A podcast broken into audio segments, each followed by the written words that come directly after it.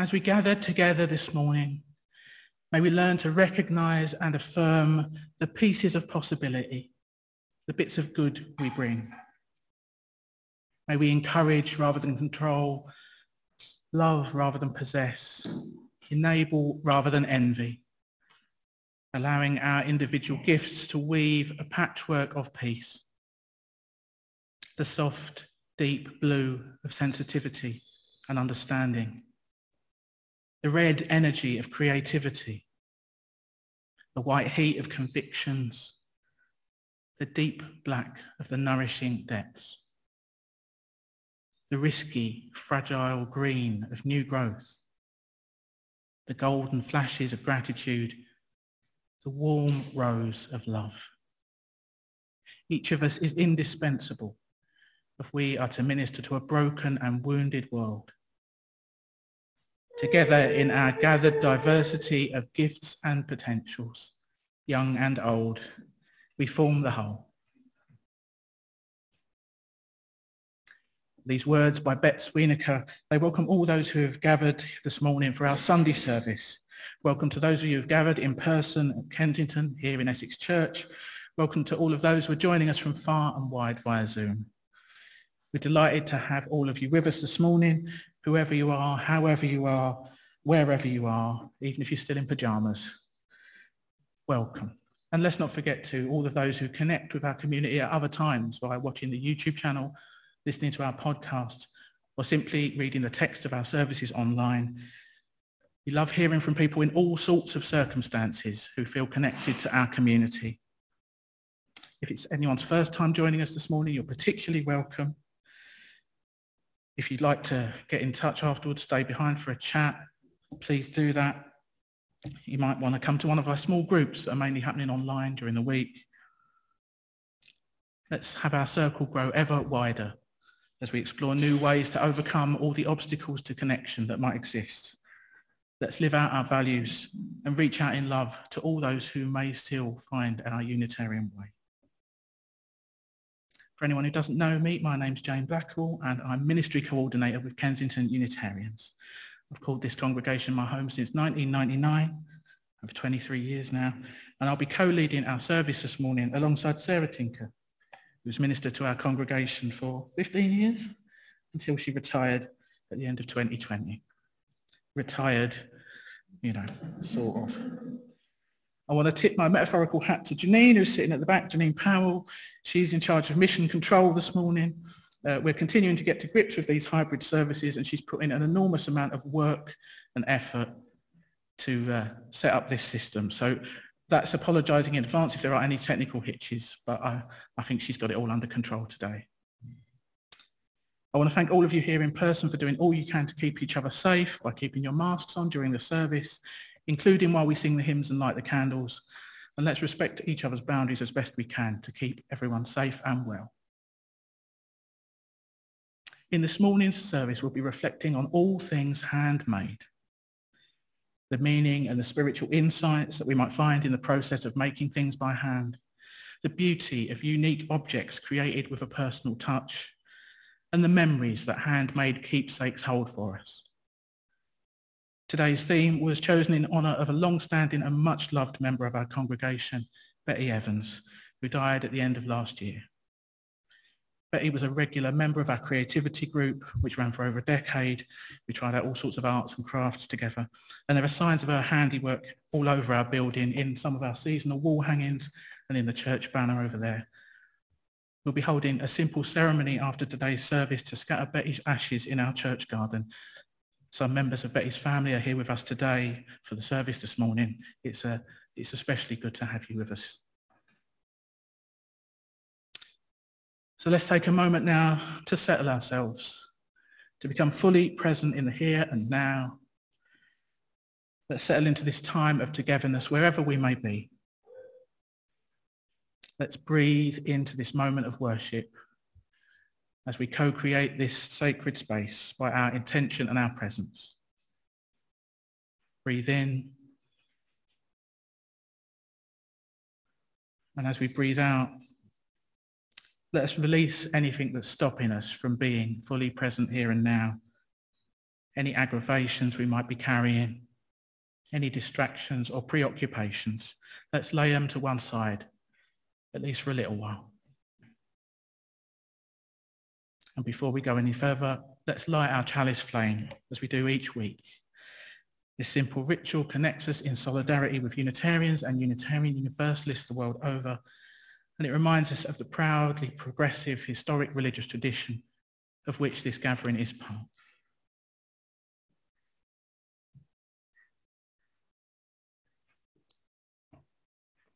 As the chalice is lit, let us settle together.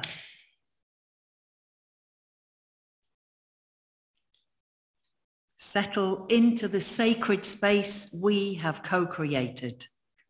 Let the cares of the day fall away for a while and know that there is a place here for quiet reflection, for pause in our lives, for breathing into our true selves. Let let what is said and felt here add richness to our lives and call us back to living by the values that we share. We're stronger together, held in community, and we share the experience of being human.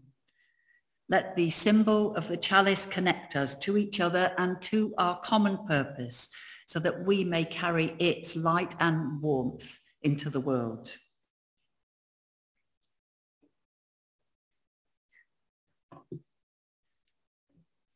So let's ready ourselves now for a time of quiet, for a place for reflection and prayer.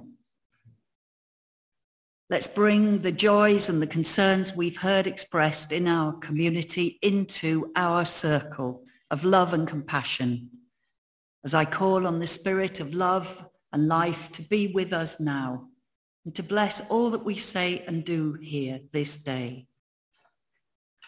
Oh, let's breathe in the beauty of this spring morning and give thanks for that which is good in our own lives.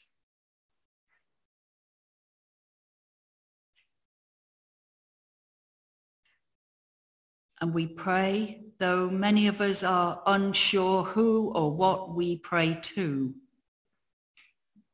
yet knowing the true value of going deeper in life of opening ourselves to the source of all that is within us and beyond us, expressing our gratitude for life itself and for the unique creatures that we are. So let each of us align ourselves now with that which we hold to be of greatest worth that which calls us to be our true selves. Or may we learn to care well for all that is.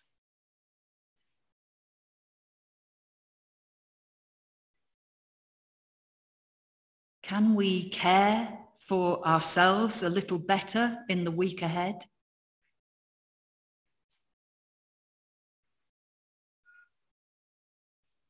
Can we care for our relationships a little better this week?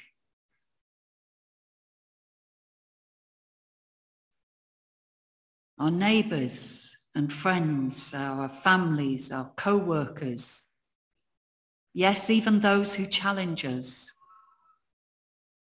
Can we appreciate others more? And other aspects of our living that could do with a caring touch. Something needing mending or clearing or sorting in some way. Can we seek help? Reaching out for that support if that would make a task easier.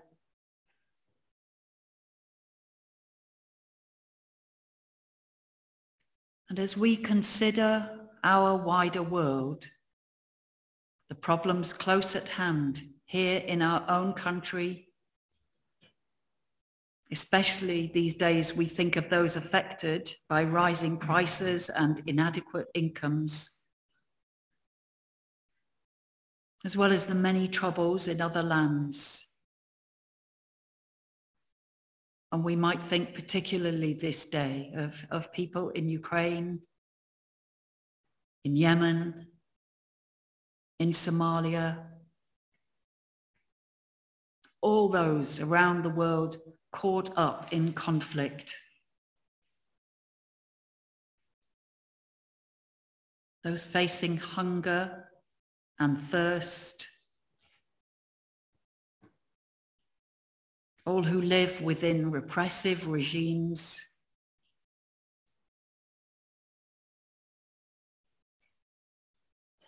All those needing healthcare where there is little to be had.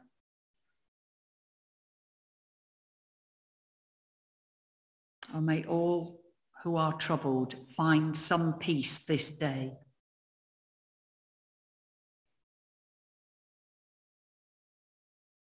And may all who are in need find practical support this day.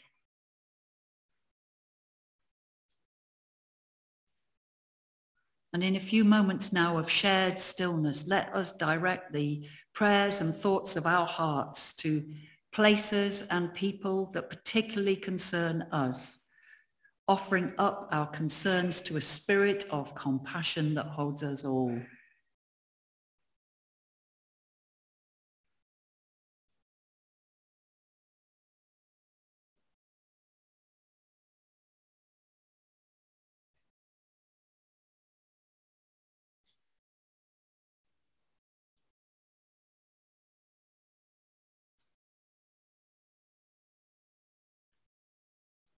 May we be guided by love to know ways to assist one another and ourselves this day and all days. And to that aspiration, if you so wish, let us say, Amen. So may it be.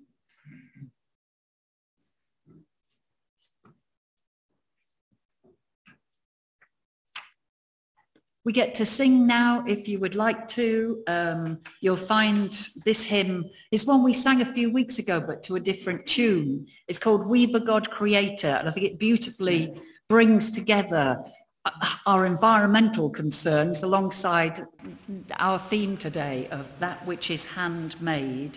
Um, feel free to Join in if you wish, or just sit back and enjoy it. Stand up, sit down, but we will keep our masks on, and thank you for that. We've a God, Creator.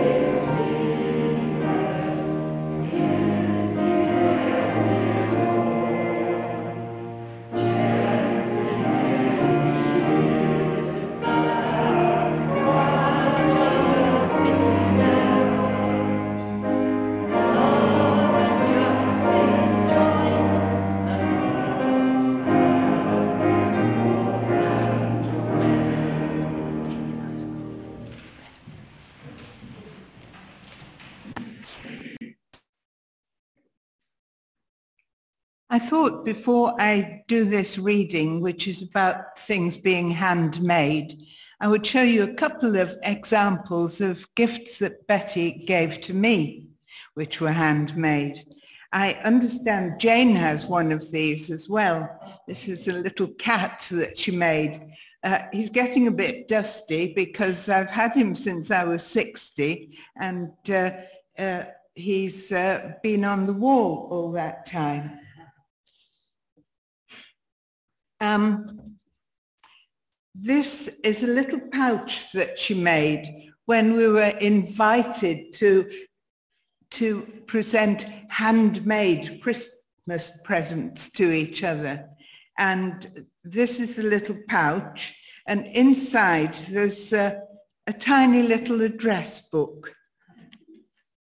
So those are two gifts from Betty. And uh, yes, she was, as you all, well, as those of you who met, met her, a very creative person. So here we go. This is by someone called Annie Foster. Today's service is celebrating all that be, can be considered handmade in life.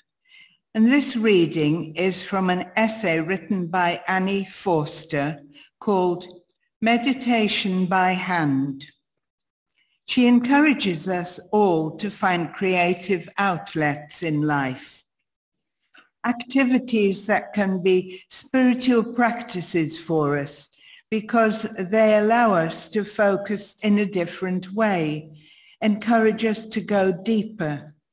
For some of us, that might be sport or some other physical activity. Some of us, I know, experience this through reading, artwork, photog- photography. I want to add gardening there. There's a lot of that going on. Forster writes, your creative practice can be tailored to your needs in life and I have discovered some guidelines as I have experimented with meditation by hand, with spiritual creativity. While you practice the creative art you have chosen as your meditation, try not to be concerned about much that you have accomplished or how much there is left to be done. Stay in the moment of creation. Let it fill you and feed you. Let yourself feel the colors, hear the sounds, discover the meanings of whatever medium you select. As your creation is part of yourself, allow yourself to be part of your creation. That is soul work. Be as good as you can be in your practice, but do not judge the outcome or product. This sounds like a paradox and requires patience and practice to achieve, for we tend to equate our own worth with false comparisons or become annoyed by mistakes. Make the ripping out of inaccuracies the erasing of words or the remolding of clay be as creative as the rest of the process. There is joy in such recreation when impatience is banished. There is a discipline that is delicious and deepening. Your creation will let you know when it's finished if you listen to your heart, when we decide with our heads, we often stop too soon or carry it too far. When that completion occurs, celebrate it, display it, wear it, sing it, share it, give it away. This celebration is part of the spiritual practice a way to honor your creative spirit without arrogance or judgment.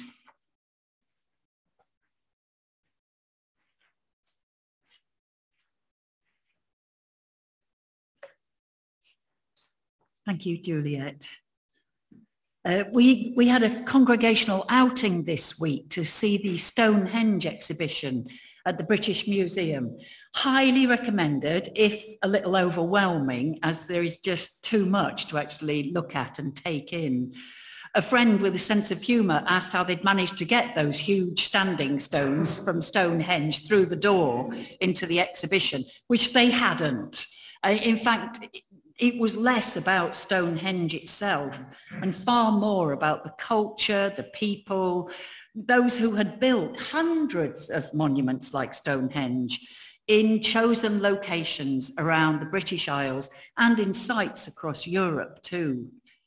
This was a culture that spanned some 1,500 years and, and the exhibition demonstrates their remarkable craft skills alongside their building abilities and their evolving spiritual beliefs expressed through ritual. These societies, they engaged in vigorous trade with the continent. Oh, no post-Brexit complexities to mess trade up then, but they did have to cross the channel. They learned craft skills from other communities around the wider area and they expressed their spirituality through their making and their doing. And what they made was clearly precious to them. They valued the work of their hands. They polished their stone axe heads to make them more beautiful. The axe would work just as well if it was left rough, but many axe heads that have been found from this Neolithic era, they had been smoothed for long hours.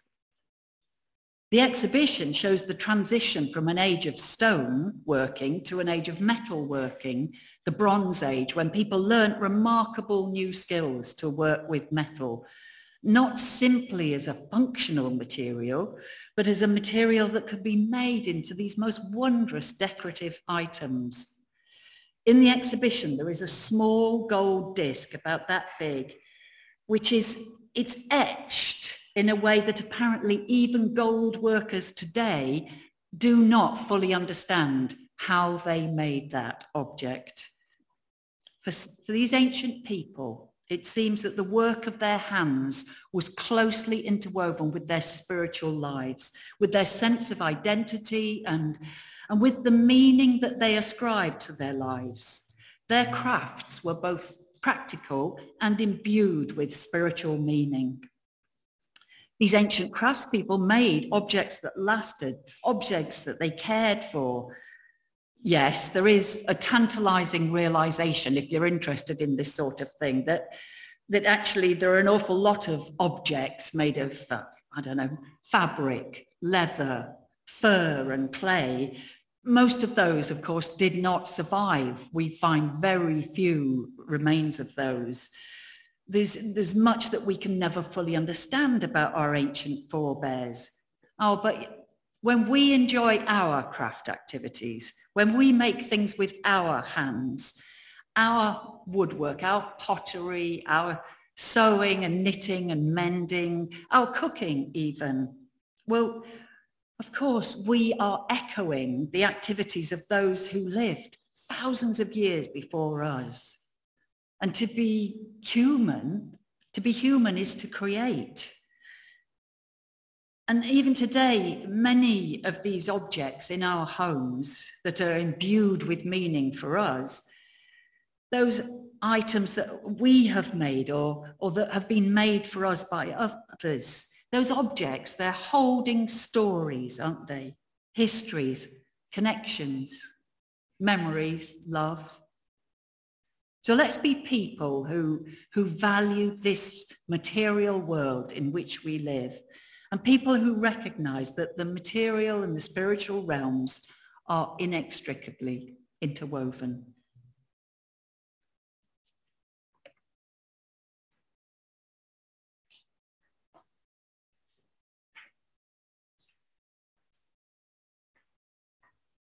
Thanks, Sarah. So we're moving now into a time of meditation. I'm going to offer a few words on creative silence by Vincent Silliman to take us into a few minutes of shared stillness. The silence will end with a sound from a bell, and then we'll hear some music for meditation. Nice bit of Vivaldi from Abby and Sandra. So let's each do what we need to do to get comfortable. Adjust your position if you need to do to get more at ease in your chair. You might want to put your feet flat on the floor to ground and steady yourself. You might want to close your eyes or look at the candle flame. As I always say, these words are just an offering. Feel free to use this time to meditate in your own way.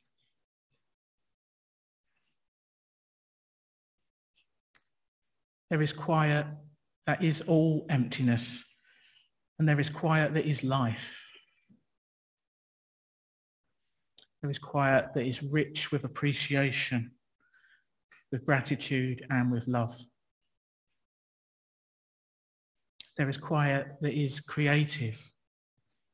There is quiet that is full of generous purpose and serene determination. There is quiet that is the very atmosphere of onward things, of life and growth that shall be in the days and years to come. There is quiet within the mind, the heart, the spirit. When outside there is no quiet at all. There is quiet wherein there is order, when without there is contention and disorder. There is quiet where there is wisdom, though the noises of misunderstanding and dissension are loud. Let us seek quiet now and then an inward quiet, a quiet that renews and reinvigorates, glorious quiet, the quiet of serenity, the quiet that confronts with confidence the clamours of fear. Quiet where too one may retire, not to evade responsibility or whatever of strife may be necessary. Quiet then brings increase of strength not the quiet of inaction, not the sounds of the day, the enthusiasms and the disappointments of our day, not that they're unimportant, but still let us seek a quiet aspect of living that is full and intense and real.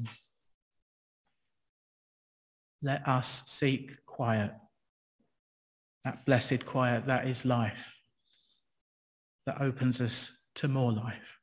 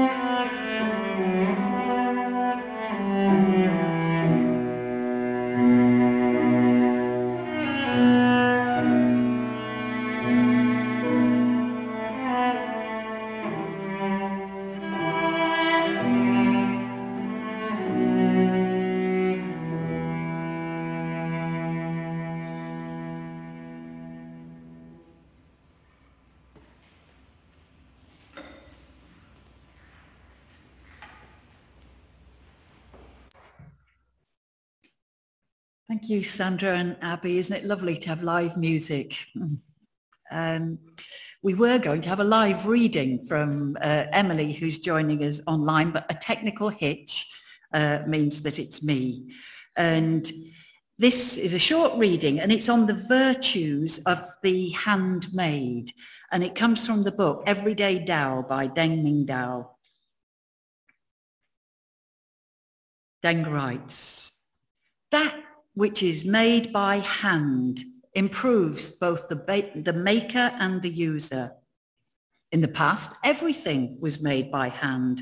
The objects that were made did not have the precision and regularity of machine-made things. In turn, however, the objects had spirit. Even today, made by hand carries a certain attraction. We associate this phrase, don't we, with quality, with care and artistry. And when we have objects like this, we feel a personal affinity with them. Someone made it with great attention and we cherish it with attention.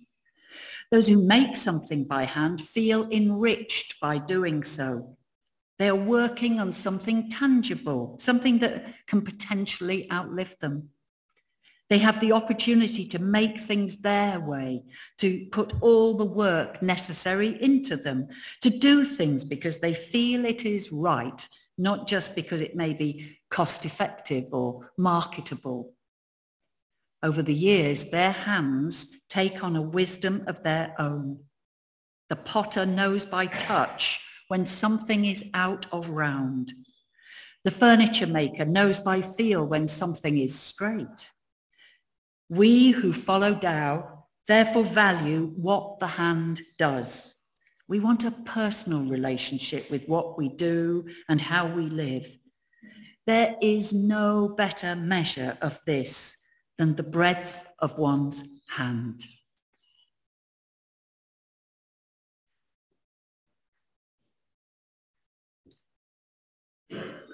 Thank you, Sarah, for being the consummate professional, professional and last-minute super sub. And apologies to Emily at home. We'll we'll call on you again next time. Sorry about our technical hitch. So, I wonder, what do you think of when you hear the phrase handmade?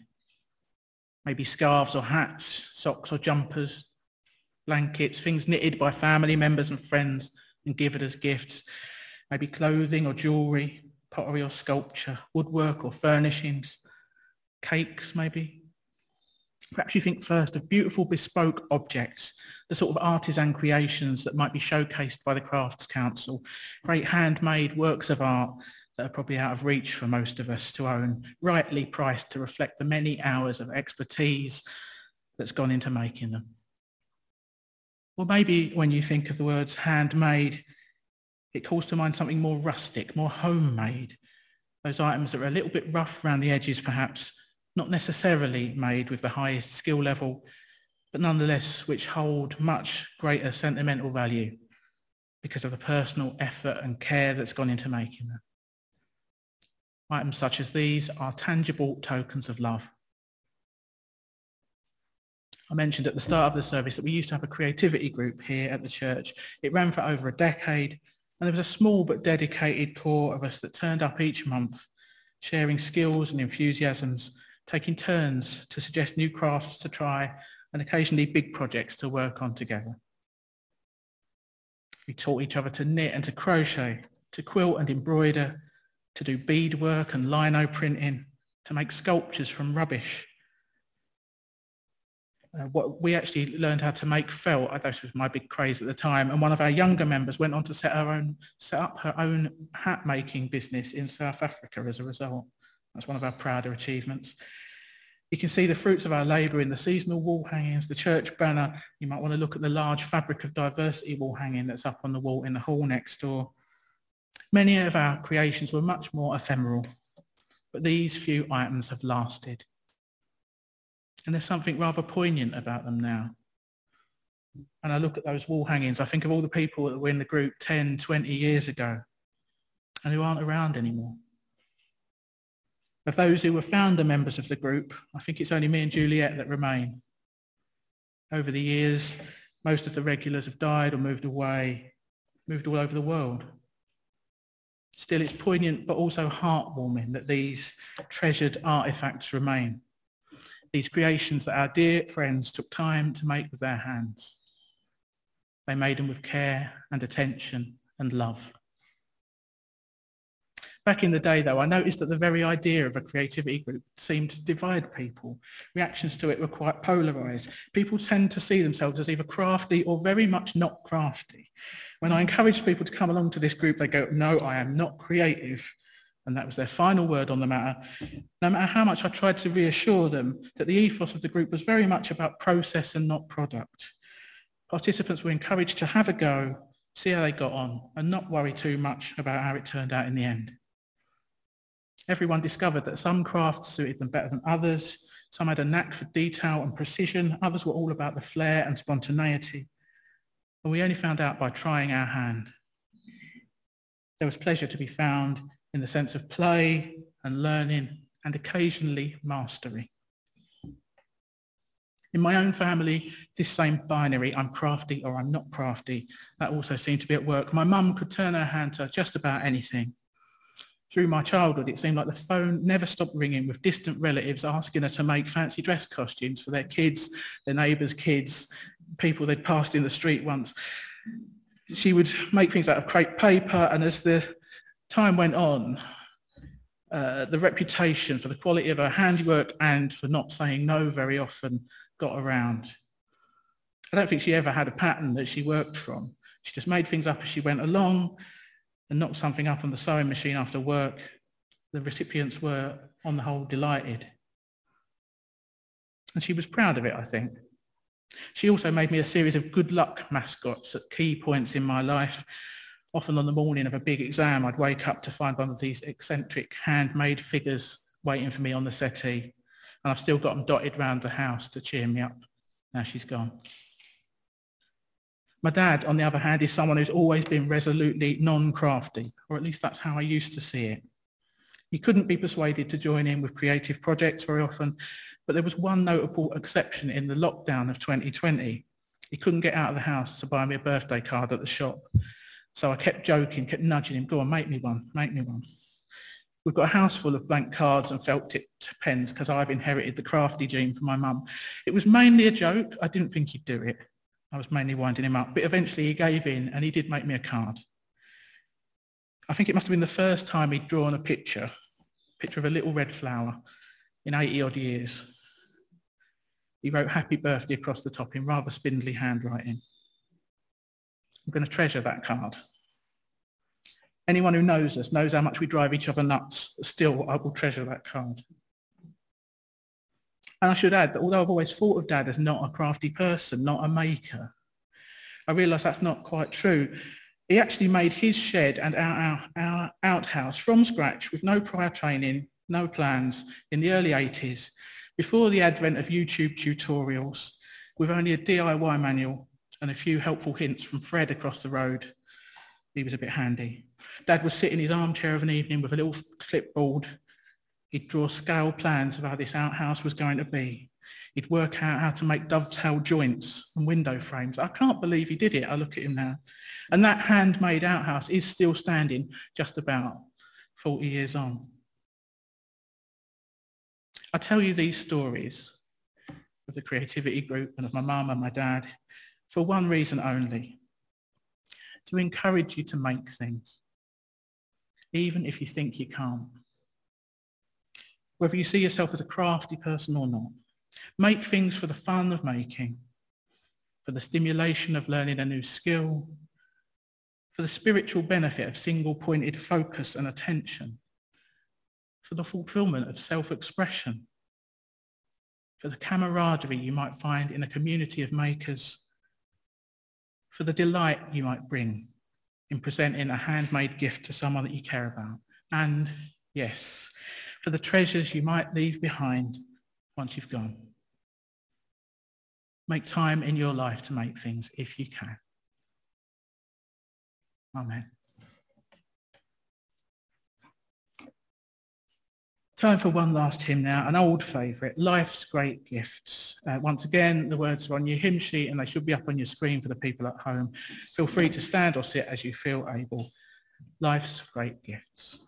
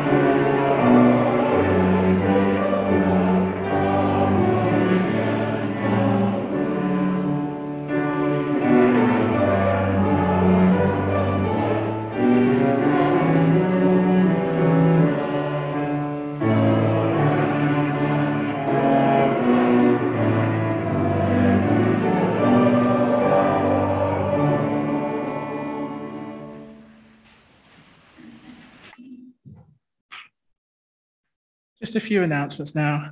Thanks to Janine for being our tech host today, which I can gather has been a living nightmare. I do sympathise. Thanks for the enormous work that she's put into this and Ramona in support.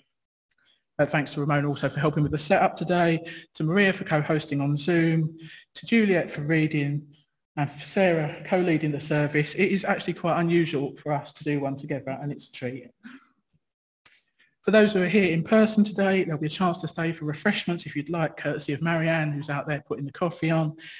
Um, there'll also be tea and biscuits available in the service, after service in the hall next door. Please keep your mask on until you get into the hall for the sake of those being COVID cautious. For those who are attending via Zoom, there will be virtual coffee time hosted by Maria. You've got to bring your own biscuits though. If you don't feel like socialising today, you can always drop us an email to say hello or come to one of our online meetings during the week. Got coffee morning on Zoom at 10.30 on Tuesday. Always interesting conversation and gossip. There are still spaces left for Heart and Soul, our contemplative spiritual gathering. That's tonight or Friday at 7 o'clock. And this week the theme is Doing Our Best.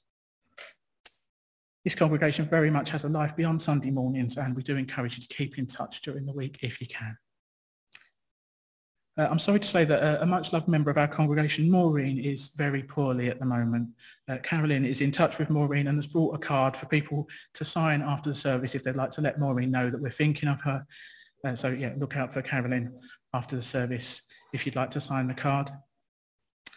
Anyone who knew Betty is welcome to join us in the back garden after the service where we'll be honouring Betty's memory with a short ceremony for the scattering of ashes. That will be at 11.45. Abby, our music scholar, uh, is coming to the end of her master's studies and we'll be having a graduation recital in a couple of weeks from now on the 30th of May. Uh, you're all invited. Abby, do you want to say a few words? Come to the mic if you can. Hello. Um, yeah, two weeks from now, I'm going to be having my graduation recital for my master's. And I would love if anybody wanted to come. Um, I've been playing here for six years now, since I started my undergrad. It's been a long time, and I feel like you guys have been there all along the way. So you're very welcome. Thank you. Brilliant. Congratulations. And there is also another concert coming up in the summer, isn't there? On the 5th of July here at 7.30 p.m. There'll be a, another concert by Abby and her mates, but we'll tell you more about that near the time. Next week, the service will be back on Zoom only at 10.30 with a service co-led by me and Patricia, who's hiding in the back row. Sunday after that, the 29th, we'll have a hybrid service again, both here and on Zoom. That's our membership service and AGM. Uh, it's time to renew your church membership, um, or if you haven't yet joined and you're thinking about joining, now is your moment. Please do have a read of the Friday email, which contains all, all the details about how to go about it. Your support really matters to us. I think that's everything. Just time for our closing words and closing music. So I'm going to ask Sarah to come up and give our benediction.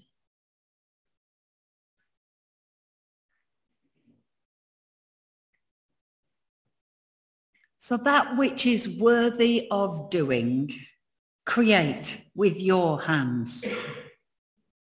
That which is worthy of repeating, speak with a clear voice. That which is worthy of remembering, hold in your hearts. And that which is worthy of living, go and live it now. Amen. Go well and blessed be. Thank you.